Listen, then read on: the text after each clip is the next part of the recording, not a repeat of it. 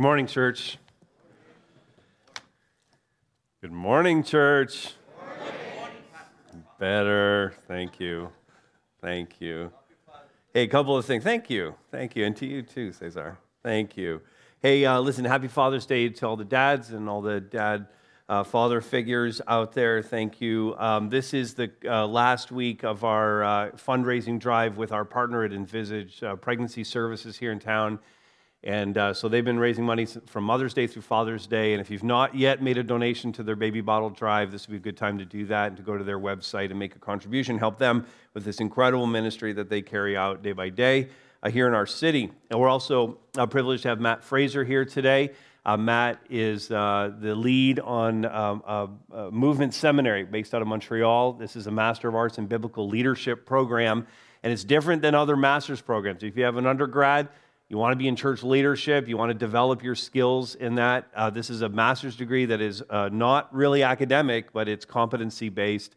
You do it where you are, and, uh, and it's just a very unique approach, a new approach to, uh, to master's level education for uh, the church. Matt has a table uh, out in the West Lobby, and I encourage you to stop by there, pick up a brochure, and chat with him about this very unique program in developing Christian leaders for the church. Sound good? Ready for the word? Don't make me ask you twice. You ready for the word? Here, here, we go. All right. All right. Would you agree? We're in Revelation chapter 5 today. And would you, uh, would you agree? Listen, life gives us more than enough reasons to weep. Would you agree with that? Life gives us more than enough reasons to weep. Uh, tears come with things as minor as scraped knees and as major as the loss of loved ones. And Solomon says in um, Ecclesiastes, which is like his journal, where he's reflecting on life, he says in Ecclesiastes 1:18, uh, essentially, the more you know, or the more you live, or the more you experience of life, Solomon says, the more sorrow you're going to have. And that would be terrible. I mean, if, if it ended there, if that's all we had, it would be terrible. It would be pessimistic. It would be such a, a fatalistic view of life, if not for what we read at the very end of the Bible in the book of Revelation, this book that we're studying. Revelation 21 4 says, He will wipe every tear. Can I change the pronoun? He will wipe every tear from our eyes. Death shall be no more, neither shall there be mourning, nor crying, nor pain anymore, for the former things have passed away. Amen? I mean, uh, look forward to that day.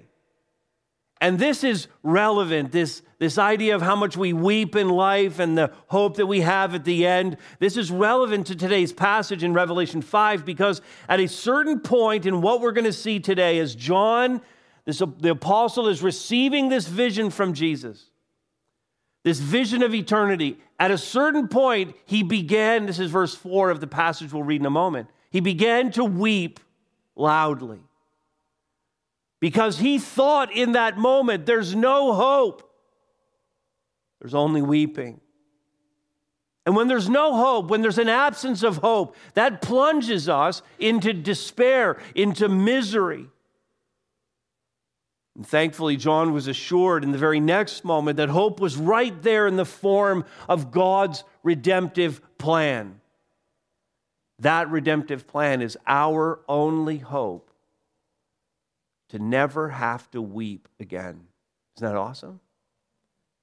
That we're going to get to a place where we never have to weep again. Now, Revelation 5, which I'll read in a moment, is built on Revelation 4. The two chapters go together. It's one and the same vision with the throne room of God, the throne of God at the very center of it all. So let me read the passage uh, for us, and then we'll get into this today. Revelation chapter 5 Then I saw in the right hand of him who was seated on the throne a scroll written within and on the back, sealed with seven seals. And I saw a mighty angel proclaiming with a loud voice, Who is worthy to open the scroll and break its seals? No one in heaven or on earth or under the earth was able to open the scroll or to look into it. And I began to weep loudly because no one was found worthy to open the scroll or to look into it. And one of the elders said to me, Weep no more. Behold, the lion of the tribe of Judah, the root of David, has conquered, so that he can open the scroll and its seven seals. And between the throne and the four living creatures, and among the elders, I saw a lamb standing as though it had been slain, with seven horns and with seven eyes, which are the seven spirits of God sent out into all the earth. And He went and took the scroll from the right hand of him who was seated on the throne. And when he had taken the scroll, the four living creatures and the 24 elders fell down before the Lamb, each holding a harp and golden bowls full of incense, which are the prayers of the saints. And they sang a new song, saying, Worthy are you to take the scroll and to open its seals, for you were slain, and by your blood you ransomed people for God from every tribe and language and people and nation. And you have made them a kingdom and priests to our God, and they shall reign on earth. And then I looked and I heard around the throne and the living creatures and the elders the voice of many angels, numbering myriads of myriads and thousands of thousands, saying with a loud voice, Worthy is the Lamb who was slain to receive power and wealth and wisdom and might and honor and glory and blessing. And I heard every creature in heaven and on earth and under the earth and in the sea and all that is in them saying, to him who sits on the throne and to the Lamb be blessing and honor and glory and might forever and ever. And the four living creatures said, Amen. And the elders fell down and worshiped. I feel overwhelmed coming to a chapter like this and having to now preach this. I hope you feel a sense of being overwhelmed just from having heard it read to you because it's awesome and it speaks to us of God's redemptive plan. And God's redemptive plan, this is what we're going to see in this, in this message. God's redemptive plan is our only hope. Our hope is not in government initiatives. Our hope is not on educational uh, uh, programs. Our hope is not in positive thinking. Our hope is not in kumbaya moments among human beings. God's redemptive plan is the only hope for our world. And so, several things need to be true of us. First of all, this I must know the history. God has always had this plan. This has always been his plan. God has always been in full control of what's going on. Verse 1, John says, I saw in the right hand, he's looking at the throne room, he sees God the right hand of God, there's something in it. Now, right hand, so important. How many lefties here? Just raise your left hand if you're a lefty. Raise your left hand if you're a lefty. You don't want to admit it right now. I understand that because in the scripture, scriptures, I mean, lefties get kind of a raw deal uh, because the right hand, all the right handed people said amen. The right hand, sorry, lefties, the right hand is the strong hand, symbolizing sovereignty and ruling authority.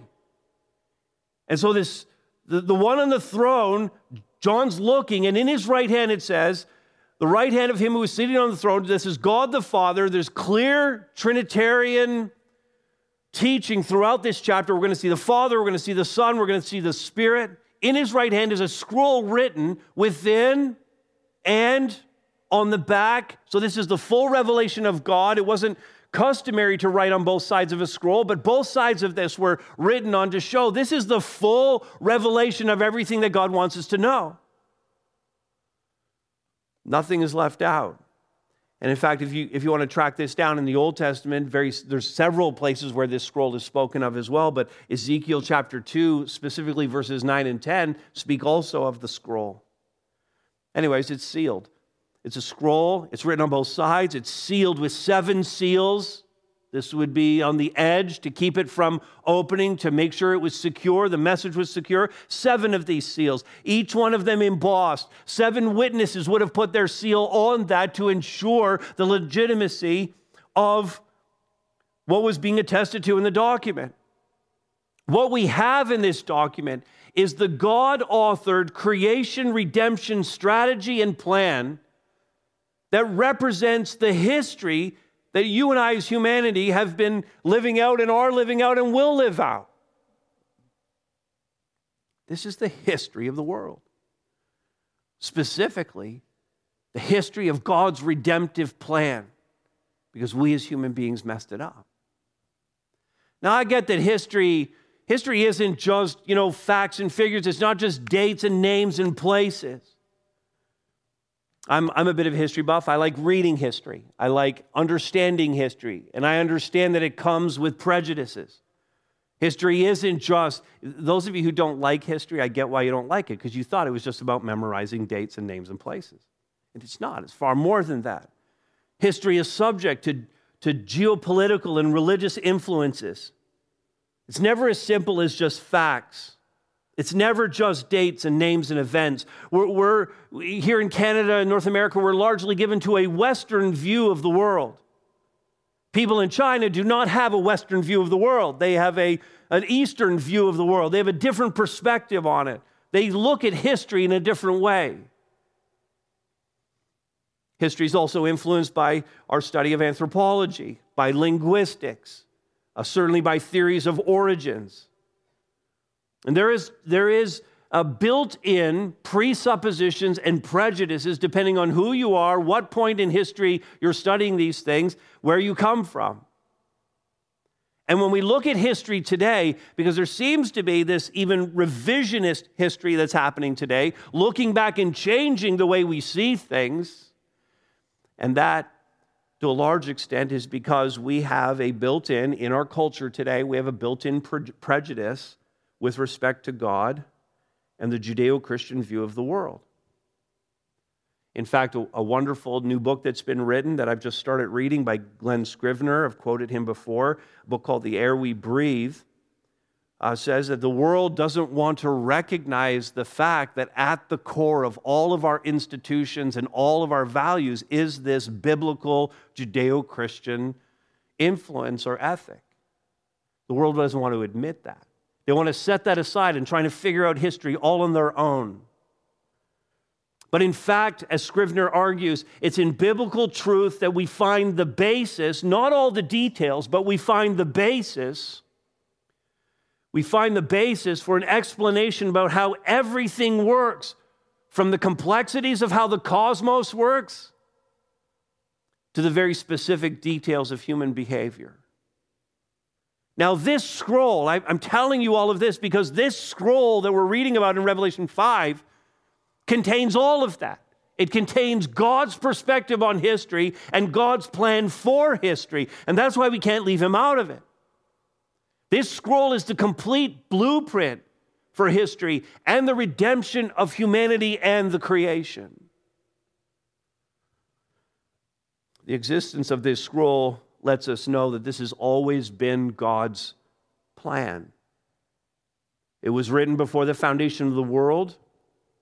And when we understand this, we find great confidence in being able to respond to the world's uh, philosophies that are absent of God. We can confidently, if we train our young people, send them into uh, high school with the confidence to be able to address these matters, knowing that God is at the center. Their understanding is uh, focused on the gospel, that God has always had a plan, that He's a part of all of it. When they leave high school and head to college university, they can uh, stand, sit in classrooms and hear other philosophies and filter all of it through an understanding of the Lord.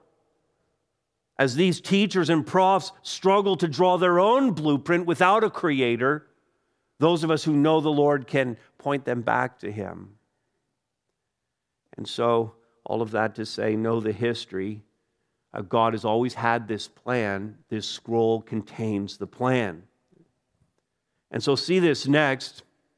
Acknowledge the great tragedy that we find ourselves in. Acknowledge the tragedy that no one is worthy. No one's worthy of this plan. In fact, this world that we're living in is a very broken world. I don't need you to convince you of that. You live it every single day. If I can take you from history class to English literature class, is that better for any of you? If I can take to English literature class, uh, we are living day by day a Shakespearean tragedy. Once in a while, we convince ourselves that we're living in one of his comedies, but only for a brief moment. And we realize we're in one of his tragedies and that life is hard. Sin and death have infected God's beautiful and perfect creation. And apart from his intervention, we are destined for what the Bible calls second death. We will die once physically, we will die second of all spiritually, which is eternal separation from God and his grace. Uh, that is a, a, horrible fate that uh, goes beyond any ability to describe it. And so we must be on this side of eternity concerned with our spiritual well being, the condition of our souls. And, and that's the great tragedy that we face that so few are concerned about this. So few are thinking about their souls. The people will be eternally separated from God unless God intervenes, not only in this world, but in their lives. Because we have no means within ourselves to remedy this tragedy. We cannot be good enough. We cannot be religious enough. We cannot do anything to merit God's favor and to reverse the tragedy that has come upon this world. So, in the text, John says, there's God, He's on the throne, He has the scroll, it's in His right hand. Verse 2 I saw a mighty angel, John says, proclaiming with a loud voice, trying to move the action along. This angel, this mighty angel says, Who is worthy? Who's, who's fit? Who's deserving of what will happen next? Who's qualified to do what I'm going to ask you to do on the basis of who they are, what they've done, what they've accomplished. Who is worthy to open the scroll? To reveal the plan.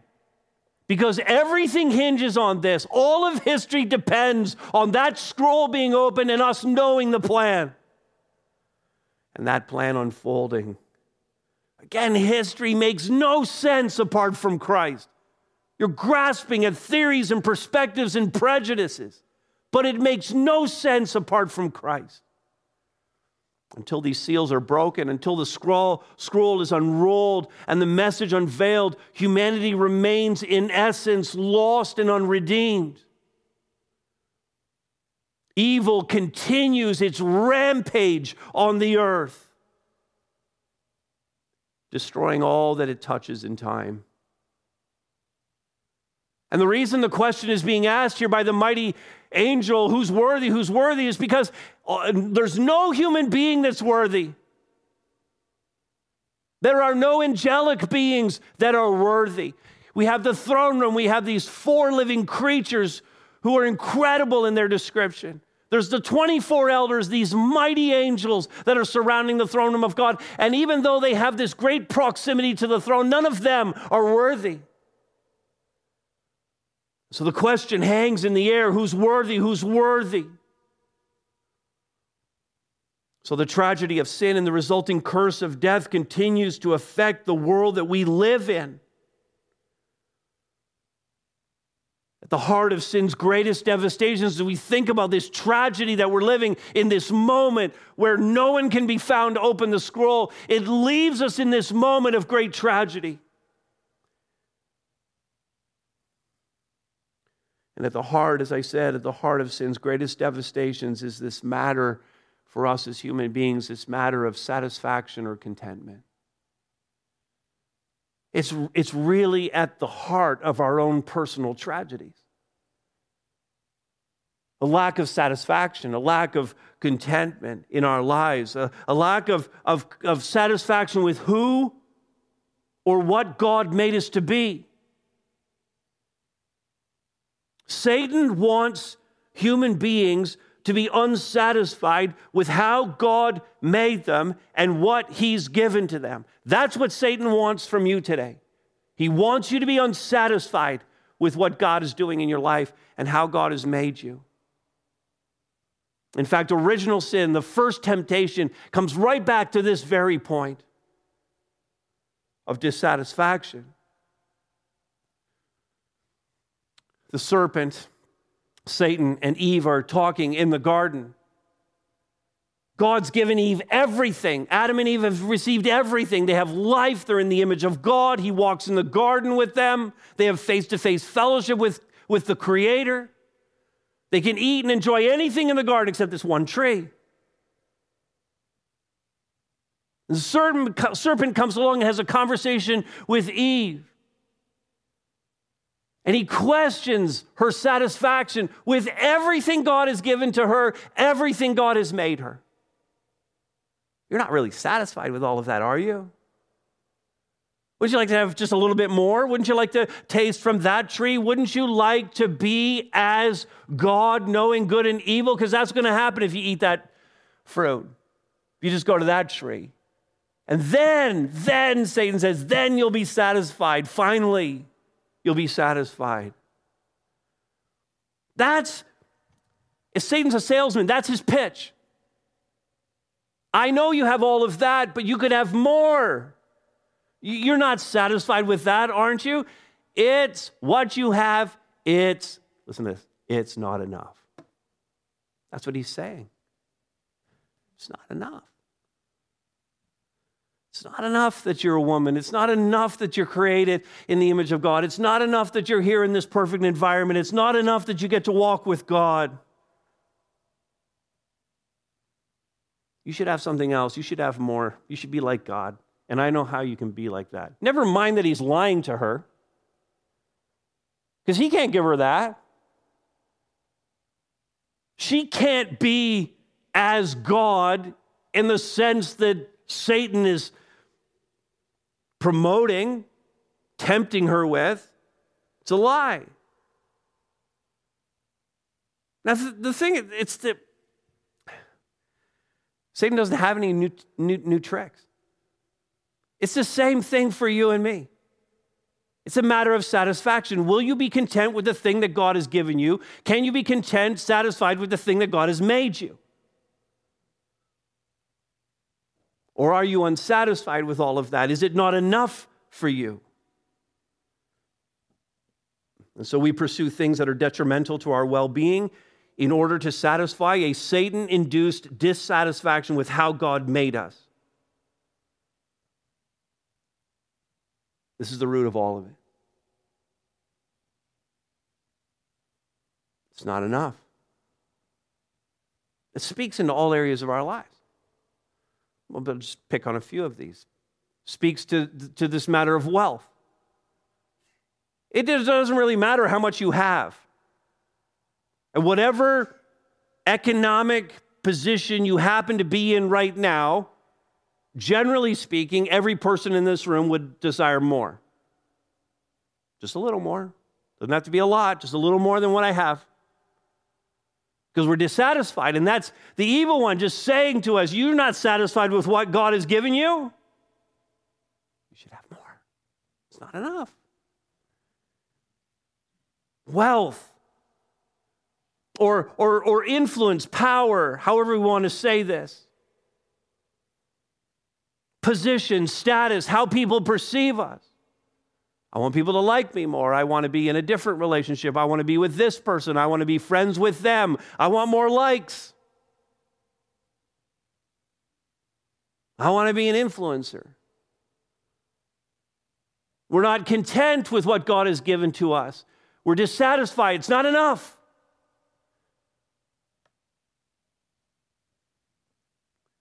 It speaks into our, our perceptions about gender. If I don't like the gender I am, I can be a different one. Apparently, there's more than two. Speaks to matters of sexuality. I don't just want to be with this person or that person, or doesn't matter. I'm, I'm dissatisfied. It's not enough. I'll go be with someone else. Satan tells us you don't have enough money. You don't have enough possessions. You need more. People aren't treating you like you deserve. You should be recognized, more esteemed. That your gender or sexuality isn't enough. You should change. You should pursue more. It's all lies. It's all lies. But here's the thing it works. It works on us. Satan comes to us all the time and says, It's Not enough. And we go, Oh, yeah, you're right. It's not. I'm preaching this. I'm preaching this for the second time today, and I know something's going to come up tomorrow where I go, You're right, it's not enough. We're going to trip over this one. Every person in the room is going to trip over this one a dozen times in the next seven days before we get together again in this place. It's not enough. Satan doesn't need any new tricks because this one keeps working on us. We're still looking to be something we aren't, meant to have, want to have things that we don't have. And the culture around us just fuels this. Especially the peer pressure applied on us through social media. Because they've pushed God out. And by pushing God out, they've pushed out the ethical boundaries that He's put in place for us. And so we look at everything in our lives and we go, it's just not enough. And that's the tragedy, to come back to the point here, that's the tragedy that you and I live with every single day. And from John's perspective, if the seals, as he's seeing this vision, if the seals are not broken, if the scroll is not open, then the effects of evil in the world are going to continue unabated, and not just in the world, but in my life. I'm going to have to perpetually live with this tragedy. And so, for in that one moment, while John is taking in the vision, verse 3 no one in heaven or on earth or under the earth, that's the whole universe, was able to open the scroll or to look into it. I mean, this is the only hope for humanity. This is the one and only plan that God has. There's only one scroll. And so it's no wonder, verse 4, notice, John began to weep loudly. I mean, he's sobbing uncontrollably. This is from his heart grief and mourning. Because no one was found worthy to open the scroll or to look into it. And so the implication in this, in this moment, as he's seeing the vision, the implication is Satan wins. This is Revelation chapter 5. There isn't going to be a chapter 6. Satan wins. Death has a foothold in our lives. Sin is not defeated. Because that's what it looks like in this moment to John. And we have so many little moments in our lives where it looks exactly the same, where we weep even without hope, wondering how this is ever going to turn around, how we're ever going to overcome the tragedy. We weep when we see eight year olds gunned down, the faces of eight year olds gunned down in their classrooms.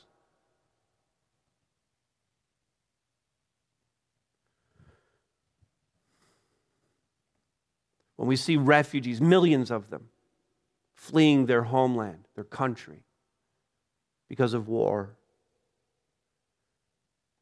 We weep and feel the tragedy of the effects and the after effects of the pandemic that are going to be with us for years, some of which will never be reversed. Scar tissue that will always be there. Not to mention the tragedy, the death of loved ones, the loneliness and loss that follows. It never quite gets healed, does it? Or of strained relationships. We, we, we weep loudly at strained relationships where once we pledged love and devotion to each other, or once we were close friends. Relationships have been severed and estranged, and we see no hope of that ever coming back together again. We weep loudly at poverty's impact on so many. We weep loudly at the effects of addiction, the destructive effects of addiction in people's lives tearing families and friendships apart. And all of this is the effect of sin in the world. All of it is tragedy, is a great tragedy. And, and, and despite the very best efforts of some to alleviate the suffering, because I know there's people working to try and alleviate the suffering, to reverse the tragedy, but as try as, try as they might, they can't. You can't deal with it all. Strategies devoid of God, strategies that forget that God is at the center, will fail, try as we might. This, this, listen, the tragedy of, of that hum, humanity is experiencing is a raging forest fire fueled by strong winds, and we're in the face of it with a little squirt gun trying to put out the fire. We have no capacity to reverse the tragedy if the scroll is not opened. We remain in sin's grip. And we should all grieve as John grieved in that moment. We should grieve openly, we should grieve loudly.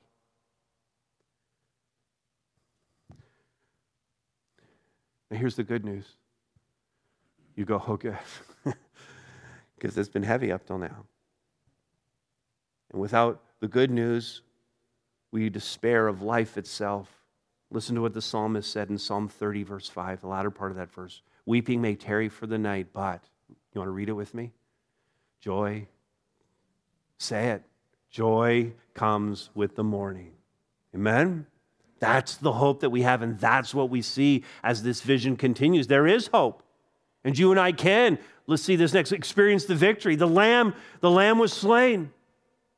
Everything, in fact, here is building to a crescendo, and you can sense the dramatic moment as the text goes on. One of these powerful angels acts as a narrator to this epic scene. Verse 5 One of the elders, that's the angelic being, said to me, Weep no more. You don't need to cry. Behold, the lion of the tribe of Judah. Now, that first designation for Christ here, that comes to us from the blessing that Jacob was. Jacob was putting a blessing at, in, in Genesis 49, just before he dies, he's putting a blessing on his 12 sons, and Judah comes to him, one of his sons, and he puts a blessing on him. And, and Jacob could not possibly have known that when he was putting that blessing on him, he was actually speaking a messianic prophecy, something that would point all the way down the ages to the Messiah, the Savior who would come. He's the lion of the tribe of Judah. He's also the root of David. That's Isaiah 11, 1 to 10. The prophet speaking of the restoration of the Davidic line, which was long gone by Jesus' day. There was no longer a Davidic king on the throne of Israel. There was no throne of Israel. And so these two things together, the line of the tribe of Judah and, and the root of David, speak to this conquering king of Israel who will come and reestablish the kingdom of God. And these are the credentials that make him worthy because he has conquered. He has conquered. The verb tense is a, a, a, an event that is accomplished, it's done, it's completed, so that he can open the scroll and the seven seals. Now, what's really challenging for us to understand here is, is we're thinking, hasn't Jesus already given us the victory? Isn't the book of Revelation so many books past the gospel where we read about the death, burial, and resurrection of Christ? Is the victory not won? Did Paul not write about this in 1 Corinthians 15? Do we not already have the victory? What's going on here? Yes, this is a completed action. Yes, we rightly use that language of, of victory, of, of, of completion, of it is finished in our preaching and in our worship songs. But our interpretation of Revelation is contingent on a key phrase that we've heard before. This is the phrase now but not yet. Now but not yet. So that when we read revelation. We need to understand everything in terms of, yes, this is now, but it's not yet in the sense that it's not fully accomplished. For example, the kingdom of God, we understand, has been inaugurated in the world. The kingdom of God is among us. The kingdom of God is in us as believers. The kingdom of God is in the church of Jesus Christ. But we also look at the world around us and we understand our own temptation and we know how tragic life is beyond uh, here and we understand that the kingdom of God is not fully influencing the world that we live in yet. It is now, but not yet. And when we take that principle and apply it to this vision, the death and resurrection of Christ have happened. We understand that. Sin and death have been defeated on the cross and with the empty tomb. But the consummation of that victory awaits can I put awaits in quotes again? You know how I like to put these words that have to do with time? I'm going to put them in quotes. The consummation of that victory awaits the final unveiling. Exactly what we're seeing here in chapter 5. So, in, in essence, what we're seeing is the ongoing application of the atonement of Christ. And remember, and this is the key to it all, remember that this is all happening in non time. We're in time, and all of this is happening in non time or in eternity. And so it's kind of unhelpful for us to think that Jesus died 2,000 years ago, as he did. We understand that in history. Jesus died and was raised 2,000 years ago, and that we're still, again, waiting for all of this to happen. The challenge with that, and the reason why that's unhelpful, is because John is seeing this, and John, John was 1900 years ago. John was at the end of the first century seeing these visions. John is seeing these visions as having already happened or happening as he was seeing them, and yet we see them as yet future because they haven't happened yet for us. So it's happened, it's happening, it hasn't quite happened yet. We're just waiting for the full application of these events on our timeline. Do you like this stuff? You like talking about time like that? You still trying to figure it out? You keep coming back every week, so I figure that it's okay to keep to keep mentioning this and to help us understand these things. So John is told that the lion of the tribe of Judah is worthy, but when he turns and looks, and this is again this incredible dramatic moment, the lion of the tribe of Judah is worthy. He turns to look at the lion of the tribe of Judah, and what he sees is shockingly different than the description because he doesn't see a lion at all. What he sees is a lamb standing as though it had been slain. That word slain, used also for what Cain did to Abel, means violently murdered, slaughtered, butchered. This is a brutal sacrificial death that the lamb suffered. Immediately makes us think back to Isaiah 53, this, this amazing a passage of prophecy pointing to the suffering servant. Isaiah 53 7, the latter part of that verse says, like a lamb that is led to the slaughter. This is speaking of the Messiah. Like a lamb that is led to the slaughter, and like a sheep that before its shears is silent, so he opened not his mouth. The whole sacrificial system is based on blood sacrifices, and that blood is necessary for the atonement of our sins. God uses, I mean, I just love the picture that God always uses the weak things to confound the wise. Paul wrestled with that in 2 Corinthians chapter 12, his own weakness. And it's in our weakness that God's strength is made perfect. And this is just another illustration that God's using a lamb to accomplish his purposes. You couldn't think of a more docile animal. And this lamb is slain. But notice, standing. It's, it's slain, but it's standing. A lamb that is slain doesn't stand. It's killed, but somehow it's, it's up and, and the lamb is alive. Beyond that, we have a, a slain lamb. It's obvious it's been slain, but it's standing and alive. Beyond that, and this is where it gets super trippy, this lamb has seven horns and with seven eyes, which are the seven spirits of God sent out into all the earth. Again, several symbolic references here. The seven horns, a reference to power. The seven eyes, God's complete revelation, sees everything, in charge of anything, know, everything, knows everything. The seven spirits of God sent out into all the earth, the fullness of the Holy Spirit. We've seen this uh, previously in Revelation. So, this lamb, I mean, you have to admit, this isn't like your, your cuddly little lamb. This is a powerful lamb, it's a strong lamb. And all of these images, of course, we're not to get caught up in the images themselves. Or, I mean, these, these, these are all symbolic, not literal. John's trying his best to describe something here for us. Now, all of this that we read about the lamb, about the lion and the lamb, all of this, because of all of this, he's able, he's qualified, he's worthy so, verse 7 he went and took the scroll from the right hand of him who was seated on the, seated on the throne. And so much is going on here. So much for us to try and grasp and understand. Even as we study these words, it's hard to wrap our brains about around all of this. And so let me just give this to you from George Eldon Ladd as he wrote this. And I read this and thought, you know what, I can't say this better. It's a little bit of a longer quote. But to explain all of this, the final victory of Christ as the lion of the tribe of Judah, as the conquering Messiah, is possible only because he has first suffered as the lamb. Here is a great mystery, which the New Testament affirms but does not explain because it involves ineffable realities, that is to say, indescribably awesome realities. At the point where God's spiritual world intersects with man's historical world.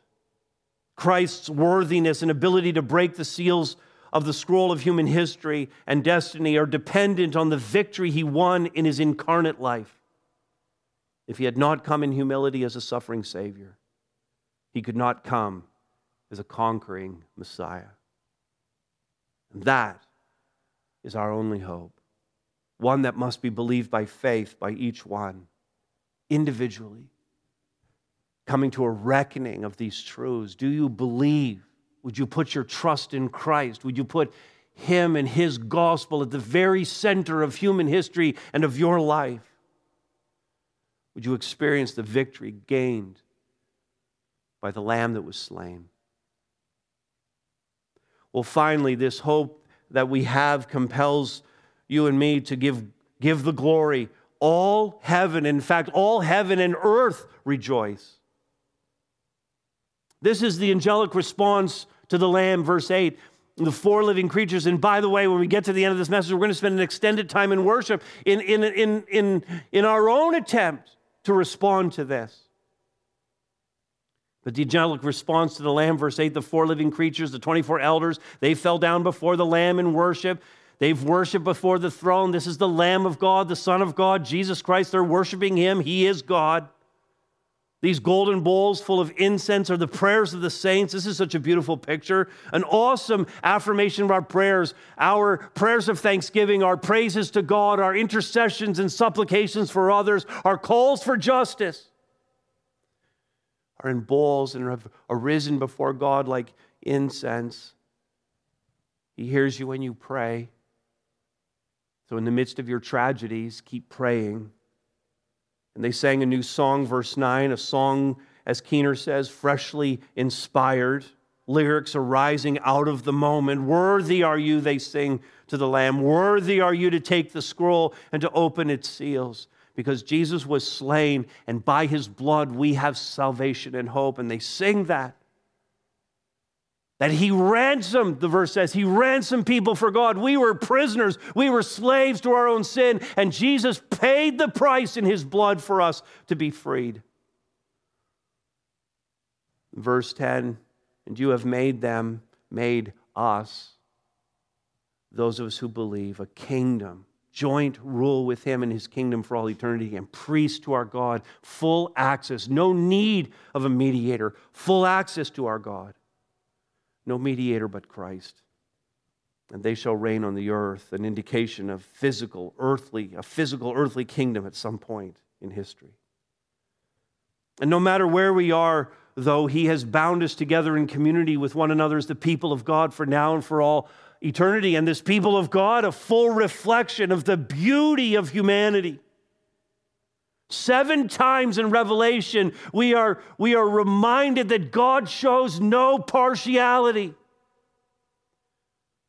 Why are we told seven times that God is inviting everyone to come to heaven, regardless of their race or their language or the people group they're from. Probably, he said it seven times, because we're thick in the skull. And because we're terribly racist in ways we don't even realize. I'll tell them seven times in the last book. Maybe they'll get it. Nope. We have this abhorrent racism that roots itself in our hearts. And yet, God is saying to us seven times no one is excluded from heaven on the basis of race, language, or culture. So get used to each other now. These ransomed people come from every tribe, language, people, and nation. And then he goes into this praise that focuses on four attributes of God he is powerful. He's wealthy. He, he, he is wisdom itself. He is mighty and strong. and therefore we ascribe to him what he is due honor, glory, and blessing. I'm struggling so much to help us capture the sense of what's going on in this chapter and in this vision. And the best I can do is to take you to perhaps a concert that you went to at some point in your life, a favorite artist, and maybe the concert started, everything went dark, and the artist came out all alone, just, just walked out onto the stage and began to sing a cappella. One by one, different band members came out onto the stage and began to play guitars and keyboards and drums, brass instruments, and then backup singers, adding to the voice of the one who was singing. More instruments, the sounds got louder and louder as it built up, as this song built up, and more and more were singing and playing until the curtains opened up on the back of the stage, and before this crowded stadium of, of concert goers, a thousand voice choir added their voice to that of the artist and the band. And by that moment, the crowd was in euphoria, singing along with the band and the singers and the choir. It all built up in this stunning crescendo. The crowd swelling up with the music as it builds. It's such a weak illustration of what's going on here, but it helps us at least a little bit to see that it just keeps building. This is a picture of the end the end of the end, when all are worshiping the lion and the lamb. Verse 13 every creature in heaven, now also on earth and under the earth and in the sea and all that is in them, saying to him who sits on the throne and to the Lamb be blessing and honor and glory and might forever and ever. And the four living creatures said, Amen. And the elders fell down and worshiped. I've done such a poor job of explaining this. But here's what I know our praise of God cannot simply be in these few minutes that we sing together on Sundays, it must encompass the totality of our lives. Our worship is how we work. Our worship is how we treat one another, how we speak to one another. Our worship is in our service to others. Our worship is in our spending and in our generosity. Worship even includes our witness because He is worthy. That's what we say in worship. He is worthy. It includes our witness because he is worthy of us speaking to unbelievers about him and inviting them to believe his gospel, to put Jesus Christ at the center, to invite them to know him, to invite them to find hope in him, to invite them to weep no more. Let me pray for us. Father, you have overwhelmed us with your word today and last week as we've looked at these two chapters and Father struggled to explain, to understand, to grasp the magnitude of what we've read. God, I pray in some way that your Holy Spirit would work in us to understand it, even for a brief moment, even just a glimpse at these visions and understand them. And so, Father, in this moment, would you receive our very feeble worship? Would you hear us? Father, we're leaning in, anticipating that day when we will join with the angels of heaven in that eternal worship. So hear us now as we sing as we worship you. I pray in Christ's name.